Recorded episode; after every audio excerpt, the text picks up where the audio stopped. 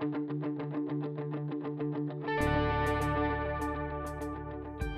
to Church 213. Thanks for listening to our sermon series titled Unseasonal Fruit as we go through the fruits of the Spirit and explore biblical examples of each one for us to study how God works in us through the Spirit. Thanks for listening.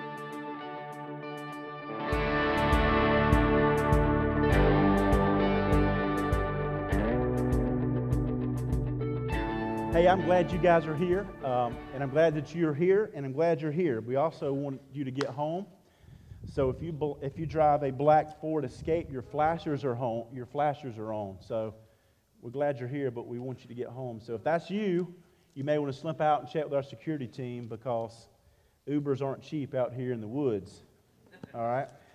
Um, hey, I know that there's a lot going on, and I'm, I praise God for that. That means that we're healthy, we're a vibrant, and uh, we're a church that's actually on the move. Amen? Amen? So uh, be involved for sure. You know, we can, uh, we can set the table, but um, sheep make sheep. Shepherds don't necessarily make sheep. And so we want you guys to uh, we want you guys to take advantage of everything that God is doing through this ministry. And Pastor Dom is right. I'm not sure we'll see him very much over the next couple of weeks. We're all on standby. We're all on standby, so we're excited for them for sure.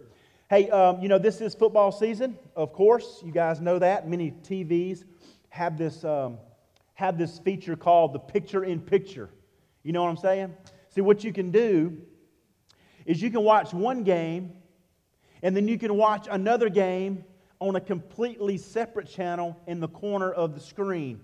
Now, what you need to know is the picture in picture is not the main show. It's, it's just another game to glance at when you have time.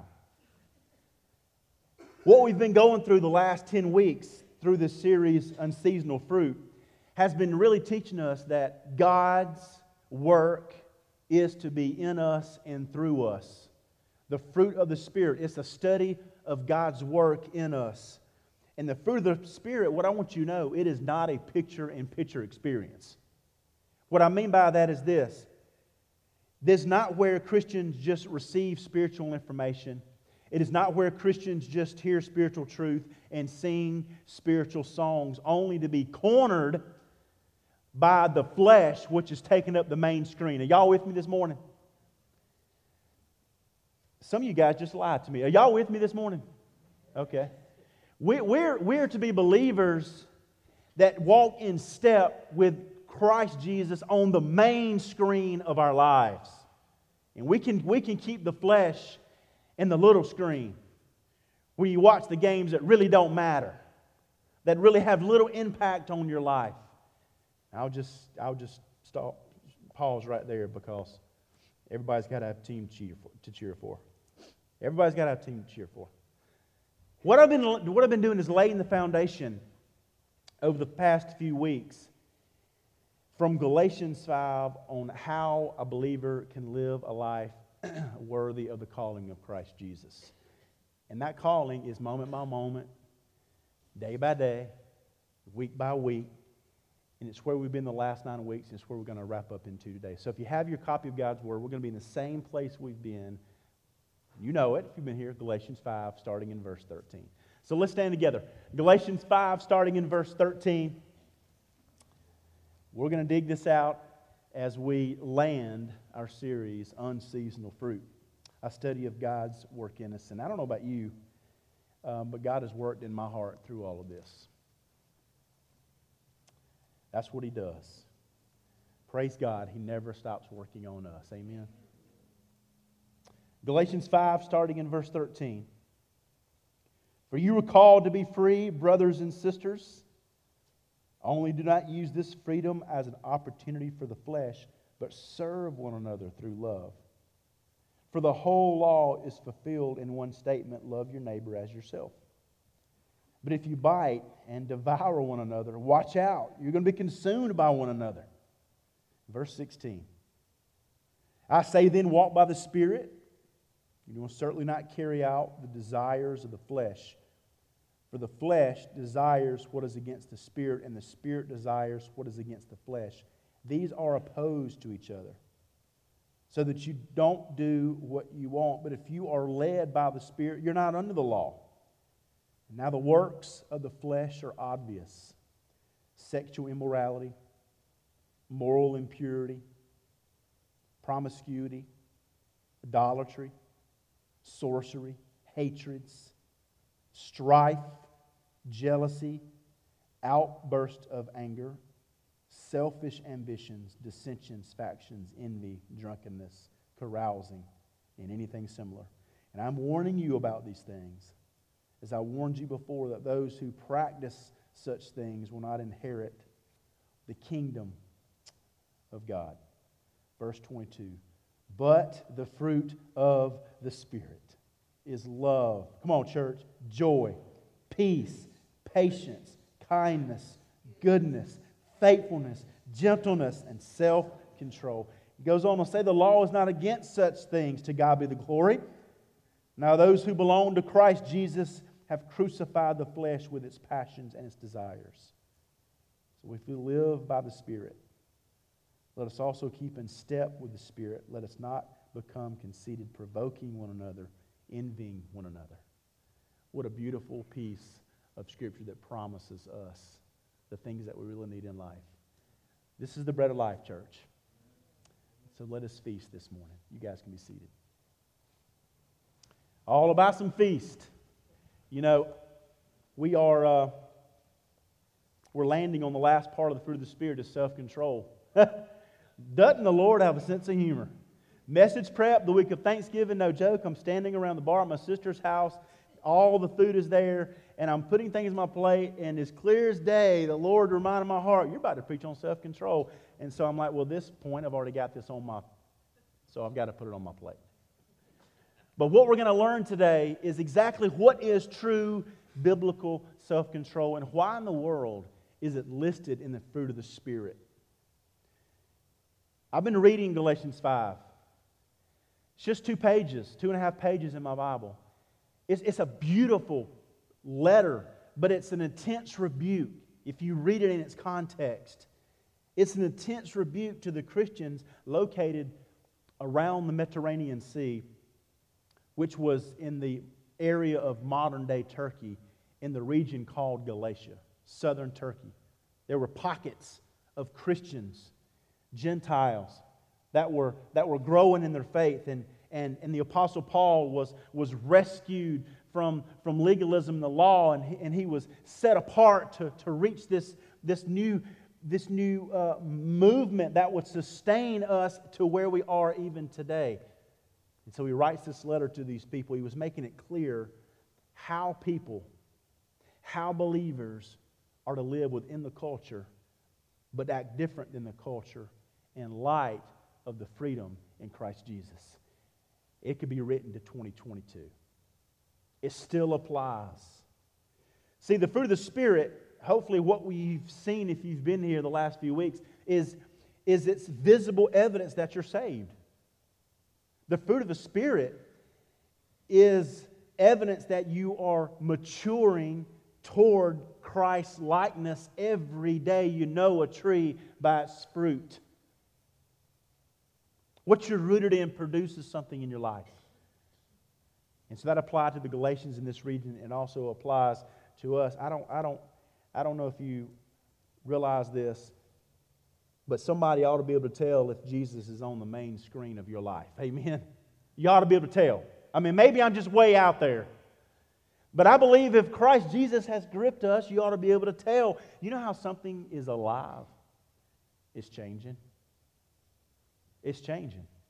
The fruit of the Spirit changes us it moves us from, from where we are now to a, to a small step to where we need to be in the Christ likeness of the Lord Jesus. And so, what we've done is, is we've tried to define um, the parts of the fruit of the Spirit. So, if you have your sermon guide, if you'll flip over, that's what I promised you that, that we would accomplish through the last 10 weeks is to give a tangible, a tangible definition of each fruit of the Spirit. Can somebody on this side just read what love is on the back of your sermon guide? Anybody, any takers? Debbie, thanks for volunteering.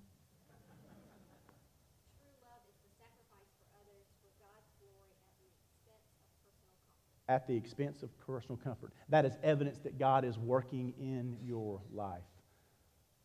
Anybody here want to read what joy is? Okay.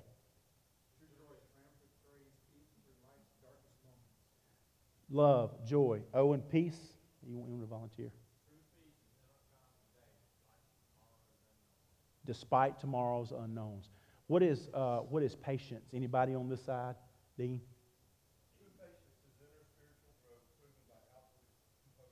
Proven by outward composure. Isn't that the truth? It's the evidence that God is working in us. Love, joy, peace, patience. Anybody over here want to read what patience is? Oh, you just read it? Pe- yeah, peace, patience, love, joy, peace, patience, kindness. Mindy. Harmony is what keeps us together. Goodness. Anybody over here?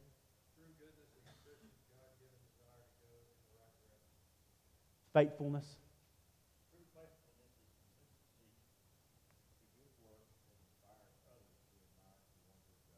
To admire the wonder of God. And last week, gentleness. One more. Anybody? Humble restraint for the glory of God. Man, and so guess where we're landing today? Self control. What, what is that actually look like when God works in your life? How, how does self control work? What is the point? And I know what some of you are thinking. Oh, my goodness, Pastor, I knew I shouldn't have had the extra gravy on my biscuit this morning. I can't believe we're talking about self control. Well, sermons on biblical self control are not very popular. I mean, it's, it's, it's possible some of you guys have never even heard a, a sermon on self control. Because where it usually takes our mind is really a different place than where God wants to take us for the reason that it's included right here in the fruit of the Spirit. It's so much more than your waist size. It's always a matter of the heart, isn't it? And so Paul lists this as, as the last part of of the Spirit because self control, catch this, it makes it possible to live righteously with our natural desires, especially our sensual appetites, without having them overtake the opportunity for God to work in us. What I mean, in essence, God actively works in us in order to hold us back from ourselves. It's a work of God in us. So, what does self control mean? Well, in Galatians 5, the word is, is translated temperance. It's a state of postponement, inner discipline, moderation. It's a legal term. It's, it's where in, in, the, in, the, in the court of law we get the word continuance, like in a trial. Continuances, they pause the resolution of a case. So, uh, you know, uh, a lawyer may ask the judge, Can I have a continuance? Which means, can you, can you just put the brakes on this whole thing for a minute? And really, if you think about that, judge, judges, they don't like to offer continuances because they want to get this done. They want to move on. They want to get somewhere. It's usually when the defendant's rights might otherwise be violated that a, that a court might grant a continuance request. What in the world does that mean for us? Well, Christians are to, are, are, should reduce the extremes of our flesh, meaning put it in a small box by God's strength. So the walk with the Lord is not taken from the main screen. That's the idea. A Christian has got to have self control over the flesh and not the flesh having control over us. Amen? Paul, see, Paul's telling the Galatians, they have, you, you're going to have to be able to master the flesh if you're going to walk in the Spirit because the two are always pulling in the, the opposite direction. It's just clean, old fashioned hate. Go dogs. That's what it is. But if you think about that in a biblical context, y'all write this down, it's on your sermon guide. What is true self control? Pastor, how can you define that in the list of the other fruits of the Spirit? This is it. If you're a list person and you want to complete that list, True self control is discipline over natural desires of the flesh, so there is greater trust in God. It seems simple, doesn't it? Man, it is so hard. Why? Why is it? Why, why, why, do we, why, do we, why do we have to discipline ourselves over the, the natural desires of the flesh for greater trust of God? Well, when you dig out the context, what we see is that self control is so much more than eating too much turkey and dressing. Again, it's always a matter of the heart. What it comes down to is this, church. Do you trust that God is able to give you the inner strength to press pause on where the sin wants to take you? Do you believe God is able to press pause on the flesh to where sinful flesh wants to take you? And I'm going to tell you where your sinful flesh wants to take me and where it wants to take you. It wants to take us out. Out of what? Out of step with the living God. Those that stay in step with the Spirit won't carry out the desires of the flesh. You see that connection? And I'm here to tell you this morning, I believe God is able. Amen? God's work in us is able to keep the Spirit of God and, and, and what He wants to do in our lives on the main screen. Go to Exodus 16. Take a hard left. This is where we're going to be for the remainder of the message. And, uh, and I'm simply going to read the entire chapter. Like, oh my goodness, Pastor. I believe there's value in reading large portions of the text together as a church body. I believe, I believe there's power there.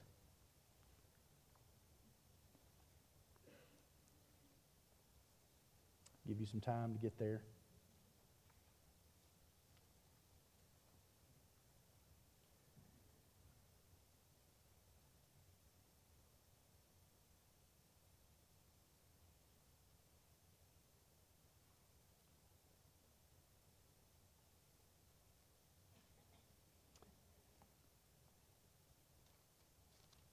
So Genesis, then Exodus. So it's the second book of the Old Testament. Exodus 16. Here's a little bit of background for you. The Israelites had just been slaves in Egypt under Pharaoh. The people had cried out to God for help. He sent Moses as a deliverer to the people. After 10 miraculous plagues, proving that the God of the Bible was greater than any foreign God. Every plague related to a foreign God that they were worshiping. So God wipes all of those thoughts out of their mind.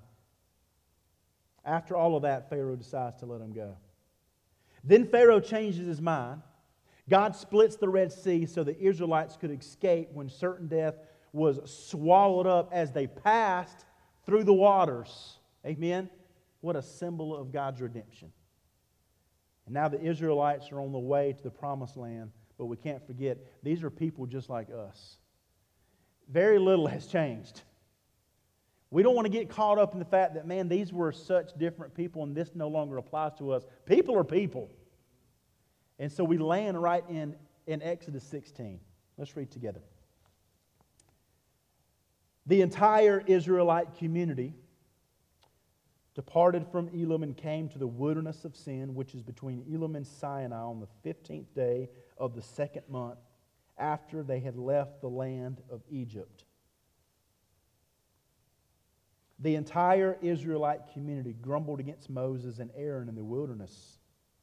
Y'all say entire. Everybody was had something to say.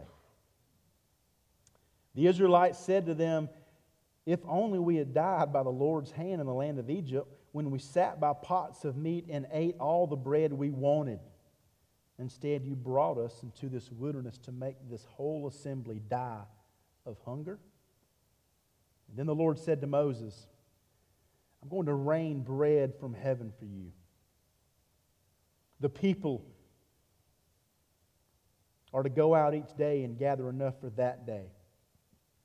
This way I will test to see whether or not they will follow my instructions on the sixth day when they prepare what, the, what they bring in. It will be twice as much as they gather on the other days. And so Moses and Aaron said to all the Israelites this, this evening, You will know that it was the Lord who brought you out of the land of Egypt. In the morning you will see the Lord's glory because he has heard your complaints against him. For who are we that you complain about us?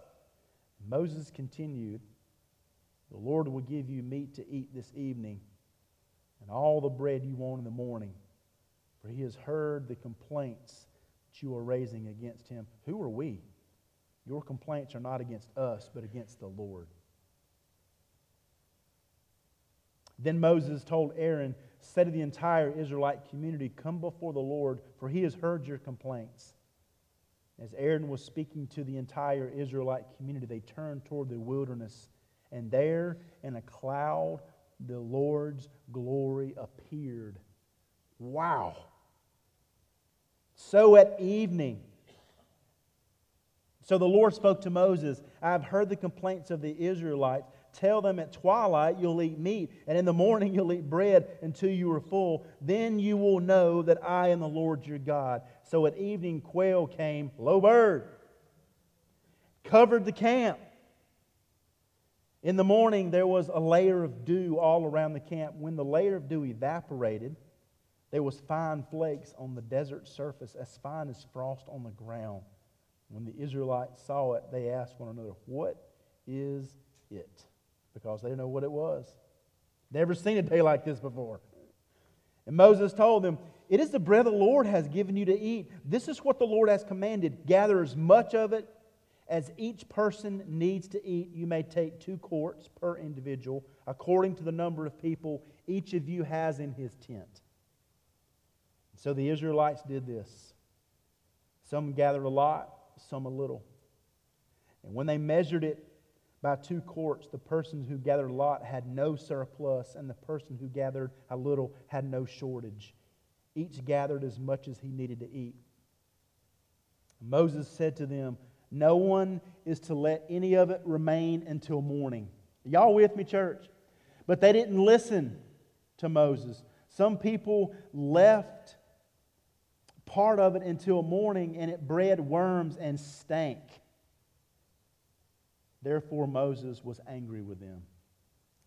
And they gathered it every morning. Each gathered as much as he needed to eat. When the sun grew hot, it melted. On the sixth day, they gathered twice as much food, four quarts apiece. And all the leaders of the community came and reported this to Moses. And he told them, This is what the Lord has said. Tomorrow is a day of complete rest a holy Sabbath to the Lord.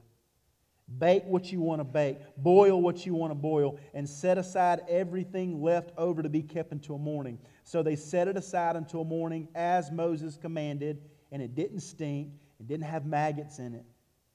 Eat it today, Moses said, because today is a Sabbath to the Lord. Today you won't find any of it in the field. For six days you will gather it but on the seventh day, the Sabbath, there will be none. Yet on the seventh day, some of the people went out to gather, but they did not find any. And then the Lord said to Moses, How long will you refuse to keep my commands and instructions? Understand that the Lord has given you the Sabbath. Therefore, on the sixth day, he will give you two days' worth of bread. Amen. Each of you stay where you are. No one is to leave his place on the seventh day. So the people rested on the seventh day. We'll stop right there. Now, if we're going to battle and stay in step and keep the work of God in our lives on the big screen, there's a few things that I think this entire chapter shows us. The first thing is this a lack of self control is natural. It's natural. If you look at verse 2 and we set it together, the entire Israelite community grumbled against Moses in the wilderness. The entire Israelite community. That means the whole congregation. That means everybody. Everybody was thinking about the desires of the flesh because the flesh is part of everybody. God's getting ready to do a work in his people. And so, what does he do? He intentionally removes them from the land of comfort and he puts them into a land of uncertainty. And it's usually, what I've, what I've seen is usually in the land of unknowns that the flesh begins to want control, isn't it? The text says two and a half months in, they threw in the towel. Two and a half months, that's it. They threw it in. They lack self discipline. It's universal in us. It's what I want us to see. We're quick to put on the flesh of the main screen when life gives us a plot twist. Tell me I'm wrong.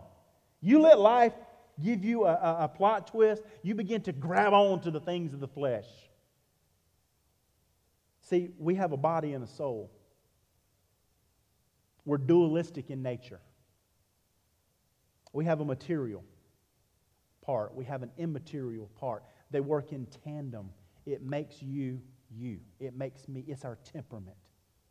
You can't have one without the other. Our body is the material part, it's the tent, it's the dust, it's, it's the flesh, it's the blood, and it has five senses. I want you to hang with me. The five senses is God's gift to us so that we can relate to Him and we can experience Him and we can know Him. Amen?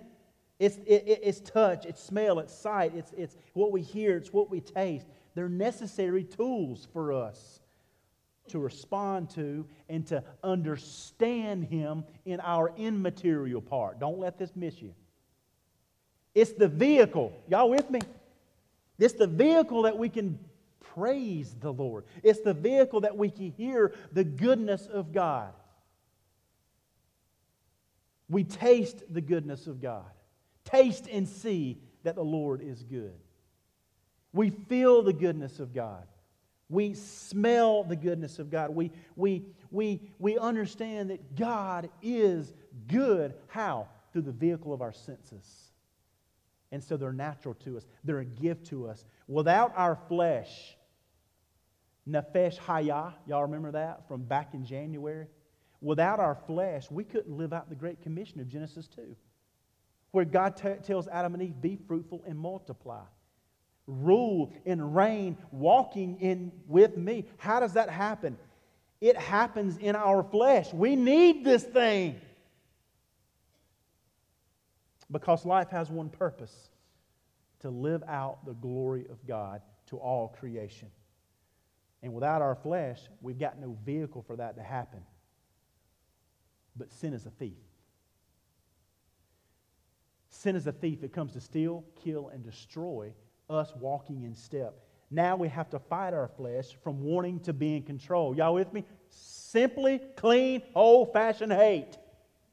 It's a, it's, a, it's a war that's going on in us. And what Paul is doing is he's sounding the alarm because a lack of control what, what does it do? It dulls our senses to the things of God. It leads us to a life, a life of selfishness. And the Israelites were living this out in Exodus chapter 16. Y'all see it? They were, they were trapped. They didn't want self discipline, they wanted dinner.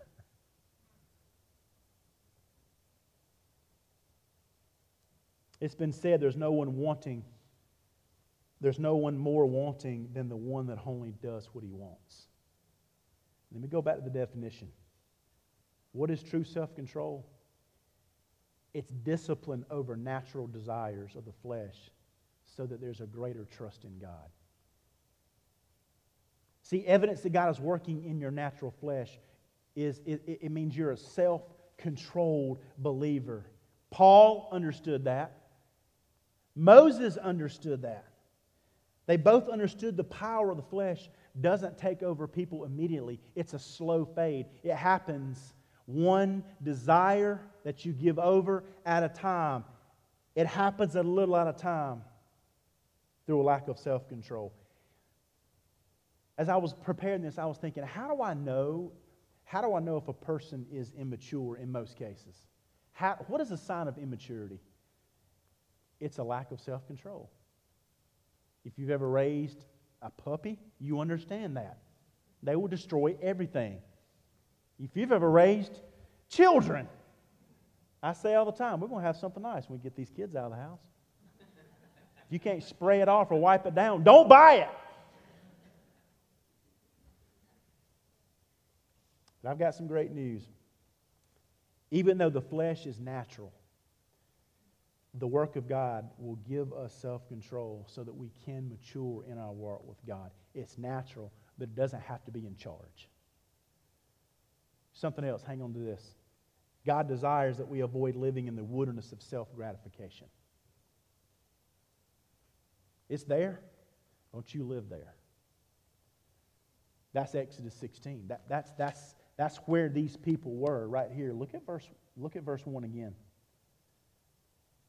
The entire Israelite community departed from Elim and came to the wilderness of Sin, which is between Elim and Sinai, on the 15th day of the second month after they had left the land of Egypt. The entire Israelite community grumbled against Moses and Aaron in the wilderness. The Israelites said to them, If we had only died by the Lord's hand in the land of Egypt when we sat by pots of meat and ate all the bread we wanted, instead, you brought us into this wilderness to make this whole assembly die of hunger. They wanted to be in the wilderness of self gratification. Man, how sad is that? But don't judge them because, man, we find ourselves in this same place, don't we? Like Moses, you brought us out here to die? Thanks. Thanks a lot. I mean, consider this. They saw God hold back the waters of the Red Sea. They saw God dry up the land right before their eyes. They saw God cause the equipment of the Egyptian armies to fall apart mysteriously, to be covered up by the sea, and then drown their enemies in that same water. And now, only two and a half months later, they want to go back to their old life of slavery because they're convinced God's going to let them starve to death.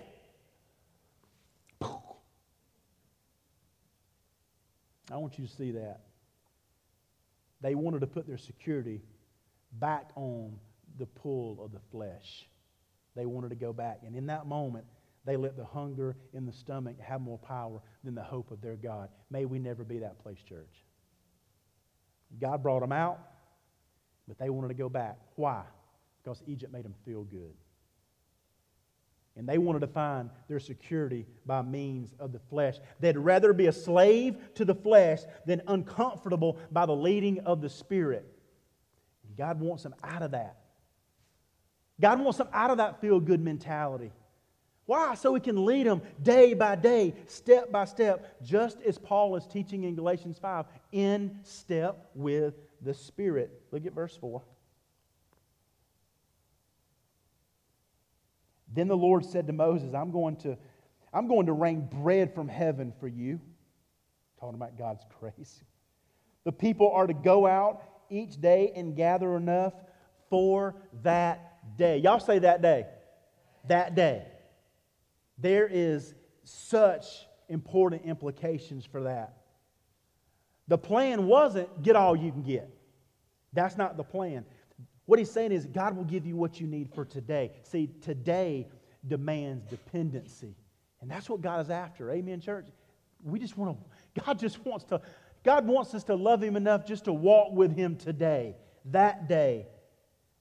Because when, when today demands dependency, that's what will help us defeat the wilderness.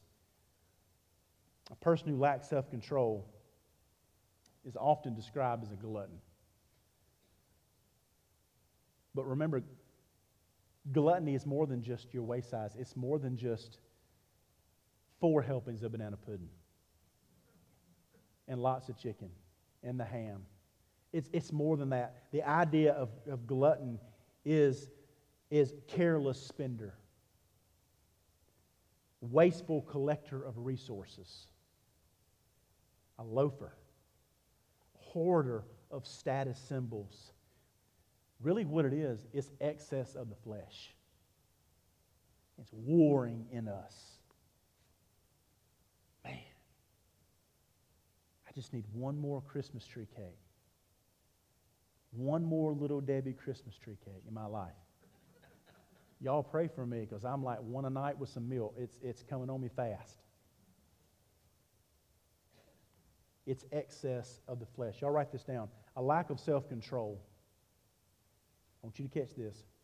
While possibly morally acceptable, may not be spiritually helpful.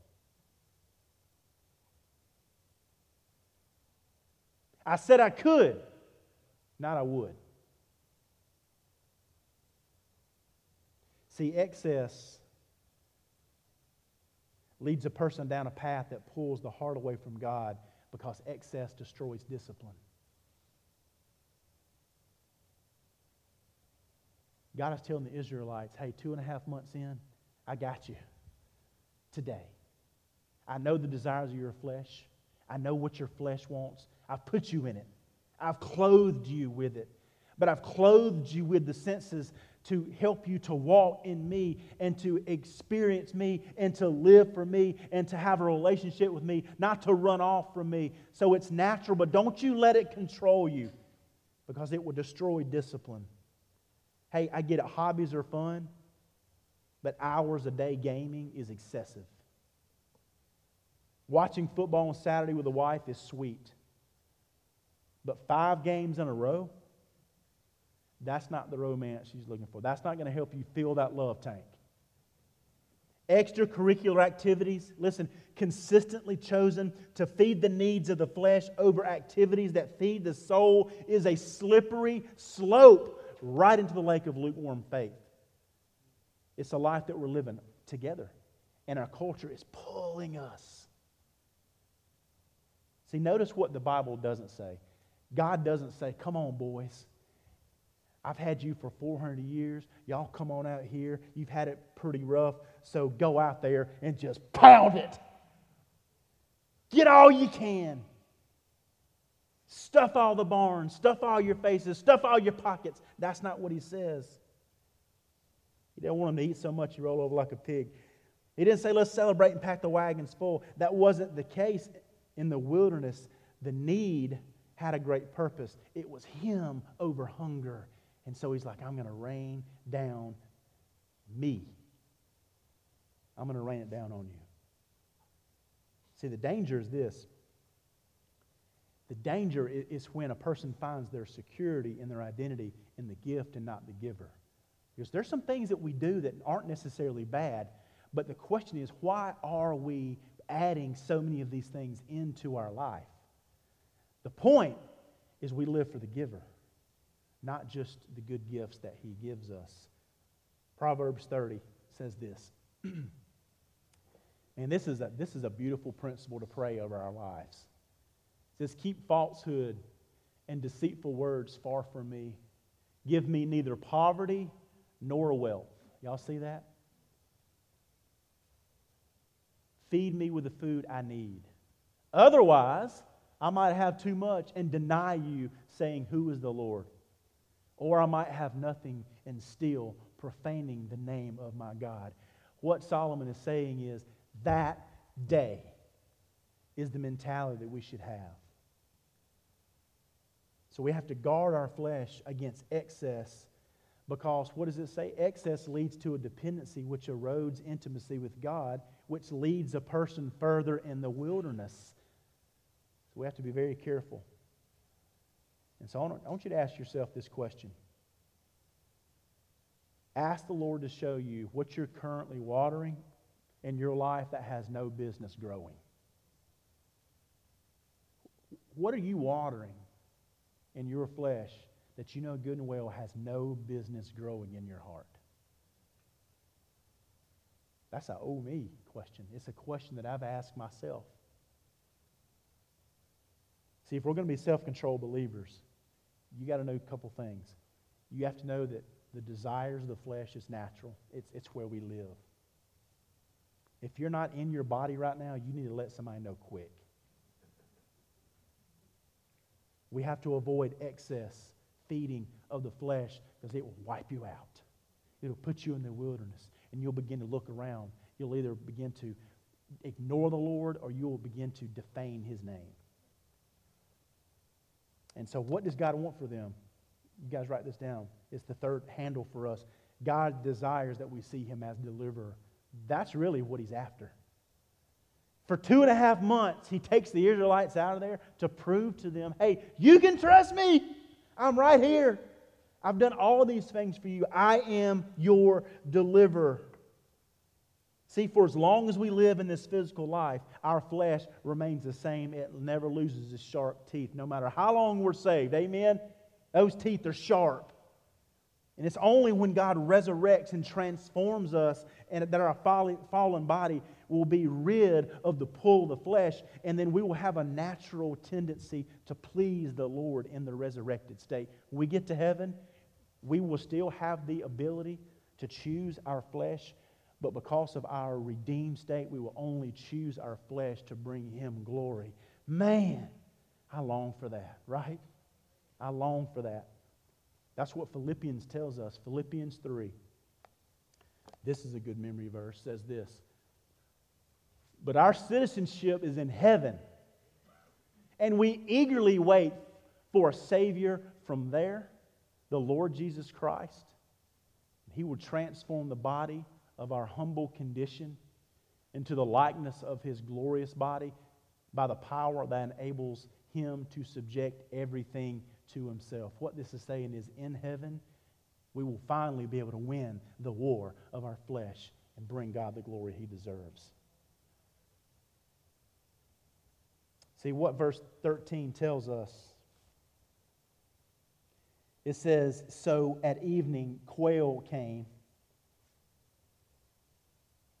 covered the camp. In the morning, there was a layer of dew all around the camp. God's providing for them. This happened. This, this isn't figurative language. Can you imagine waking up to the sound of doves? I mean, of quail? I like dove too. I like to shoot things that I can put on the grill. Can you imagine the sound of quail just flying all over your property? The sound of those animals as evidence that God's providing for you day after day after day after day after day. Man, what comfort that is. It says that, that they would know in the evening that the Lord has delivered them, which was seen in the quail. God had not intended to give them meat, but they complained. They wanted to go back to Egypt. So he gave it to them for one reason, not because of their complaint, their grumbling. He gave it to them to remind them that He alone can meet their greatest need. Don't you find security back there? I brought you out of that. Don't you go back there looking for security. I am alone able to give you what your desires of your flesh needs. Y'all with me? The, the, the reason he demanded obedience with no ex- excess is because God knew if they have all they wanted, they will begin to forget what those quail represented. Every good gift we have comes from the Father. The draws of our flesh, it comes from the Father. The, draw, the, the godly draws that we have, they're, they're, they're from Him and they're for Him. And the reason the fruit of the Spirit includes self control is because the flesh never goes without competing with Him as our deliverer. So we have to have something inside of us that helps us make that great divide. It is the work of God in us. And so if there are things in your home, don't you think about this? I'm getting in your business, okay? If there are things in your home or in your driveway or in your bank account or in your schedule that's bringing illegitimate security, it's time to have a family meeting. It's time to have a yard sale. It, it's time to reprioritize the checkbook and reevaluate why your family schedule is maxed out. Ask yourself the question why the excess? Where am I? What wilderness am I trying to go back to? Where's the Pharaoh in my life? Because the reality is, a lack of self control, it's going to provide security temporarily. You know it's true. You'll feel satisfied for a little while. You'll feel sexy and attractive for a little while. You'll feel loved or you'll feel happy or you'll feel secure for a little while. Being a, a maxed out soccer mom, is going to make you feel great for a little while. You'll be full in Egypt. When? For a little while. Y'all with me? You may say, Pastor, I feel like I'm just running around the desert all the time. Ask yourself why. Are you willing to ask the hard questions? Why do I feel I need this, whatever this is, in my life to feel secure? Whatever it is in that blank. Don't go back to Egypt. Ask the Lord, show you what you're currently watering in your life that has no business growing. And I promise you, He will. You ask Him to fill that blank in, He will fill it in He didn't want you to live in the wilderness. And there are Christians I've seen that can't raise a hallelujah and weep over how good He's been on Sunday because there's no room in their heart to see the deliverer for who He really is. Why the excess? Why the excess? The question is are these things good for your soul or are they good for the flesh? Who are you feeding? Because what you feed will grow, and what you starve will die. You guys write this down. What's the deal with excess? Well, it begins to erode perspective by making us underdependent on Christ for peace and security.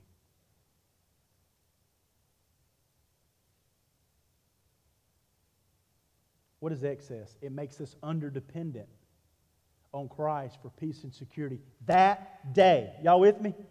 You look all throughout the New Testament, you see it.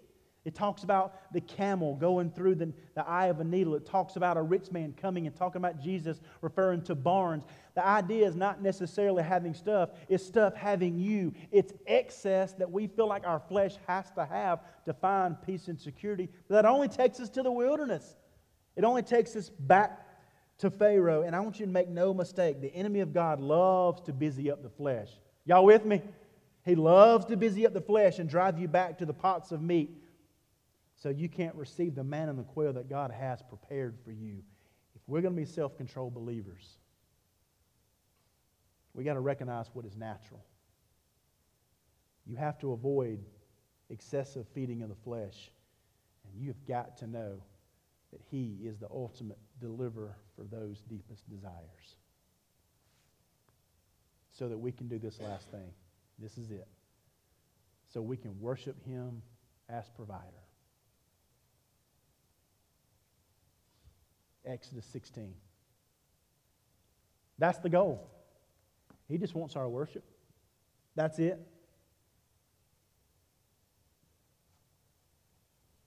Look at verse 14. When the layer of dew evaporated, there was fine flakes on the desert surface, as fine as frost on the ground. When the Israelites saw it, they asked one another, What is it? Because they didn't know what it was. And Moses told them, It is the bread of the Lord has given you to eat. And this is what the Lord has commanded gather as much of it as each person needs to eat. You may take two quarts per individual according to the number of each person you have in this tent. So the Israelites did it, and God met their needs, no matter the size of their family, because He's good and He wants us to worship Him in spirit and in truth. See, Moses was clear it's okay to be in need for tomorrow. God can give you the security you need for today. Church, I'm, I'm saying there, there's, no, there's no need to live in excess to feel whole. That's what I'm saying. There's no need to continue to add to to feel whole. More food, more toys, more activities for the kids, more, more, more, more. For what? so that you can be comfortable and secure. Really, what you, where that does, it takes you back to Egypt, doesn't it? You become fat and happy, figuratively speaking. The need to need more in order to feel good about ourselves, even good things, y'all, it's a tricky, slippery slope for the soul. You know, if you're not careful, you'll, God, God is all you need to feel complete, not the flesh. The flesh is what we're, was what we're clothed in so that we can actually get there. You start, I'm telling you, if you stop giving in to the pull of the flesh, you'll see your flesh becoming more free to worship. You won't feel so bound up on Sunday mornings or, or Monday mornings or, or Wednesday nights. Because what is self control? It's just pressing pause when you press pause biblically, He'll begin to point to Him as provider. You'll be able to see everything that God's doing in your life when you begin to operate on self control. Here's the interesting thing what they do when God set down the quail and manna? They try to take more of what they needed again. They tried to store it up again, over and over and over. They even tried to eat less than he told them to in order to save some for the next day. Does anybody have that great aunt that would go to the buffet and stuff stuff in her purse?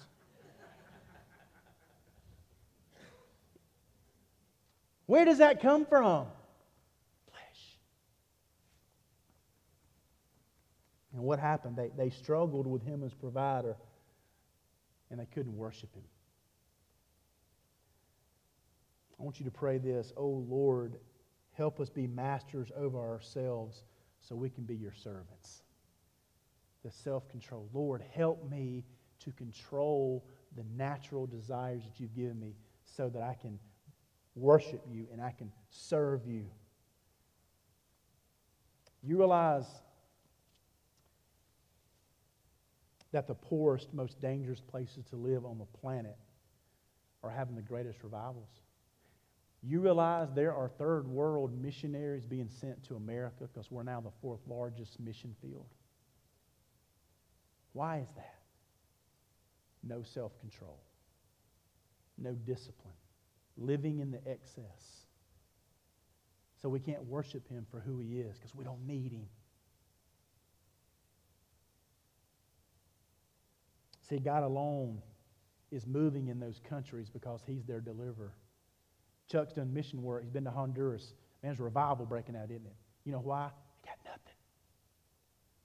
There's a hunger and a thirst to equip pastors. They're, they're, they're, we're, we're sponsoring missionaries all over the world because there's a hunger and a thirst because there's nothing but worship. And God is drawing the hearts of those people. Look at verse 23 and 24, and we're about done. This really popped out to me. It says, So they set it aside until morning as Moses commanded. And it didn't stink nor have maggots in it. Eat it today, Moses said, because today is a Sabbath to the Lord. Here's what I want you to catch Food is food. Flesh is flesh. It's how you use it that makes the difference. And what we see right here is those first six days, they used their flesh to live. But on that seventh day, they used their flesh to worship, and they were satisfied. It was as God had intended. See, God's not moving in Newton County any less than he is anywhere else in the world. It's just going unnoticed because we're lacking self control. There is power in no. And we're quick as parents to say no. We're quick as employees to say no. We're quick as, as people to say no, but we don't like to tell ourselves no. What has that gotten us? Missionaries from China. The Israelites wanted to go back to stop the feeling of insecurity, even though everything they ever needed was leading them by a cloud by day and a pillar of fire by night. And they wanted to go back to Egypt. So, what does I want as a church family? I, I, I want us to be a body of mature and maturing believers because that is God's plan that we walk in spirit and truth. To walk in self control is evidence that you're maturing and you're growing and you're changing because it's the, it's the, it's the box that God is using to bring himself glory. I want to end with this. Draw your mind to a fireplace.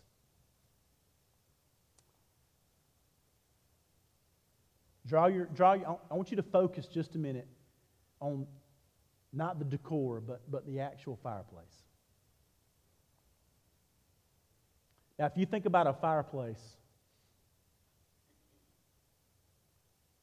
it has defined dimensions, doesn't it? I mean, that thing is boxed in. That place right there is, is the designated place for the fire to go. You're like, well, duh. That's why it's called a fireplace. Well, that's original. Who thought of that? What are we going to call this thing we put our fire in? Let's call it a fireplace. It has, it has those dimensions. But I want you to notice that that fireplace is a, a lot different than the fire flame. The fireplace is predictable, it's unchanging, it's fixed. Are y'all picking up what I'm putting down? And when you light the logs and you put that, put that flame in that space, that flame goes crazy. It goes up, it goes down, it goes out, it goes, it goes side to side. It's hot on every side, but it's contained in that fireplace, so it does what it's designed to do. It warms the house. Why? Because it's under the authority of the fireplace. The nature of the flame is useful because it's under control. That's a picture of the fruit of the Spirit of self control. That flame, it can't do everything it wants, so it, it does what it's made to do. Whew. And that is the fruit of the Spirit in our life. But I'm going to tell you, the minute you let one of those logs roll out down here, out of that fireplace, it'll burn the whole house down. And so, what God wants for us is we have to box in our flesh. We have to box it in. Because when we box in our flesh, we begin to experience the hot flame of worship for the Lord, and we begin to walk in step with the Spirit. Our security is found in Him, our dependency is found in Him, and we will thrive in the wilderness of sin until we get home to heaven, and we will never look back to the pots of Egypt again. So, as we move into the Christmas season, we got to be people of self control. Now is a great time to evaluate what you put on your plate, what you put in your life, what you put on your schedule, and where that's actually moving you in your walk with the Lord. Hey, let's stand together.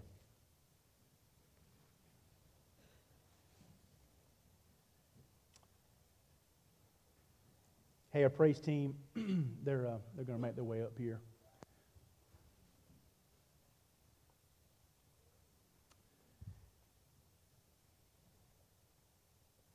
I know I typically don't read an entire chapter, but I feel like this is important because I don't want you to miss being in step with the Spirit because your flesh is an uncontrolled master. Man, I would love for you this morning to be able to box that thing in.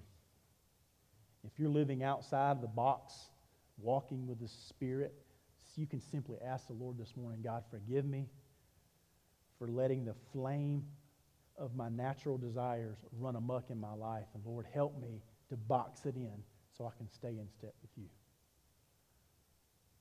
I say it often this is where we fight our battles.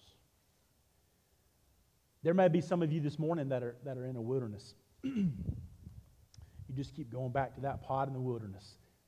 You keep get deeper and deeper in the wilderness. But you feel like this morning the Lord is calling you out of that place to walk and newness of life. Maybe you've never surrendered your life to the Lordship of Jesus said, God, box me in because I'm on a fast track to Egypt and I need to be free this morning. Lord, you've been calling me, you've been working on me. I want you to take me, clean me, set me apart for your good purposes. I need to honor with you my life, Lord. Maybe today is the day of your salvation. Why would you wait? Why would you, why would you hold on to the wilderness and hold on to Egypt for another day? Lay it at his feet. Walk in freedom. Maybe you say, hey, Pastor, I need to be baptized. I'm a believer. I've not been walking with him in obedience. I've never followed him as a symbol of death to life in those baptistry waters. I need to get that schedule. I need to do business with a living God this morning. What better place? That's why we're here, church. Amen. That's why we're here. So let's put a stake in the ground in the excess of our lives start walking in freedom. Man, I need it. I need it. We need it. Because we're only human. But we're redeemed by the blood of the Lamb. Let's, let's pray together, church. Simply ask the Lord the next minute to prepare your heart for the Spirit to move and to work and to call you to a place of decision. We'll give a moment of silence just to let you do the work of the Lord.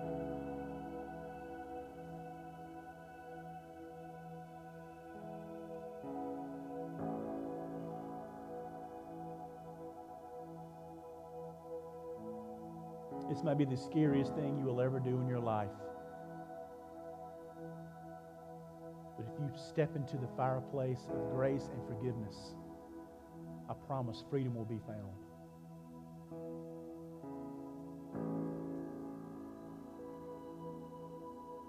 I promise you, what you lay down, the Lord will cover, and He will remember it no more. He will cast it as far as the east is from the west, bury it. You don't have to carry it any longer.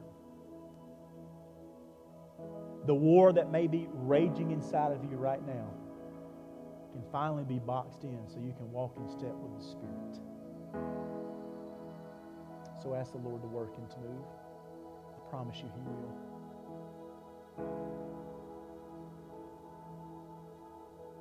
He will convict and draw if, if you'll just respond to it.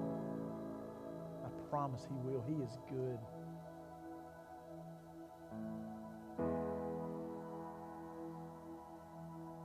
Father, I thank you, Lord, that you are a master who is serious about urgent dependency.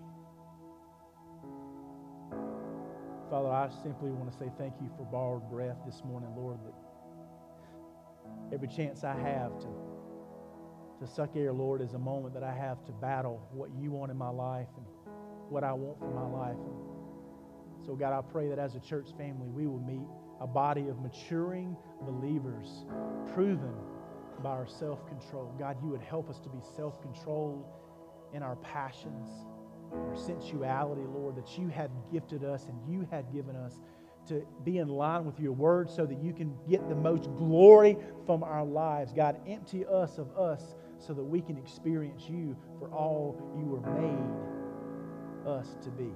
God, you are so good to us, Lord. You never give up on us. God, you shepherd us with a just hand but yet a loving hand. And your kindness draws us to repentance. So, God, this is a moment of gratitude that I simply say, thank you for this morning, for this moment, for this time. May your name be glorified. God, work in your people and draw out of us, us, so that we can be empty enough to be filled by you, Lord, walking in step with your spirit as we move into the last push of 2022, Lord. May we be people serious about knowing you and making you known. Pray this in Jesus' name. And all God's people said,